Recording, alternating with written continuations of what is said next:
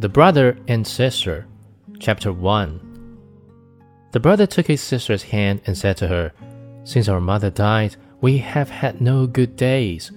Our stepmother beats us every day, and if we go near her, she kicks us away.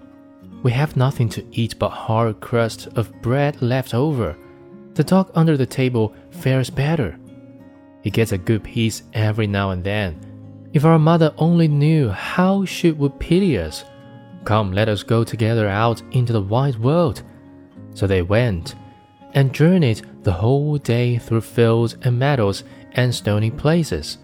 And if it rained, the sister said, "The skies and we are weeping together."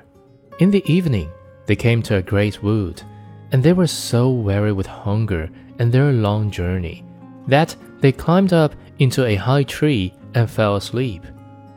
The next morning, when they awoke, the sun was high in heaven, and shone brightly through the leaves. Then said the brother, "Sister, I am thirsty. If I only knew where to find a brook, that I might go and drink. I almost think that I hear one rushing." So the brother got down and led his sister by the hand, and they went to seek the brook. But their wicked stepmother was a witch, and had known quite well that the two children had run away, and had sneaked after them, as only witches can, and had laid a spell on all the brooks in the forest.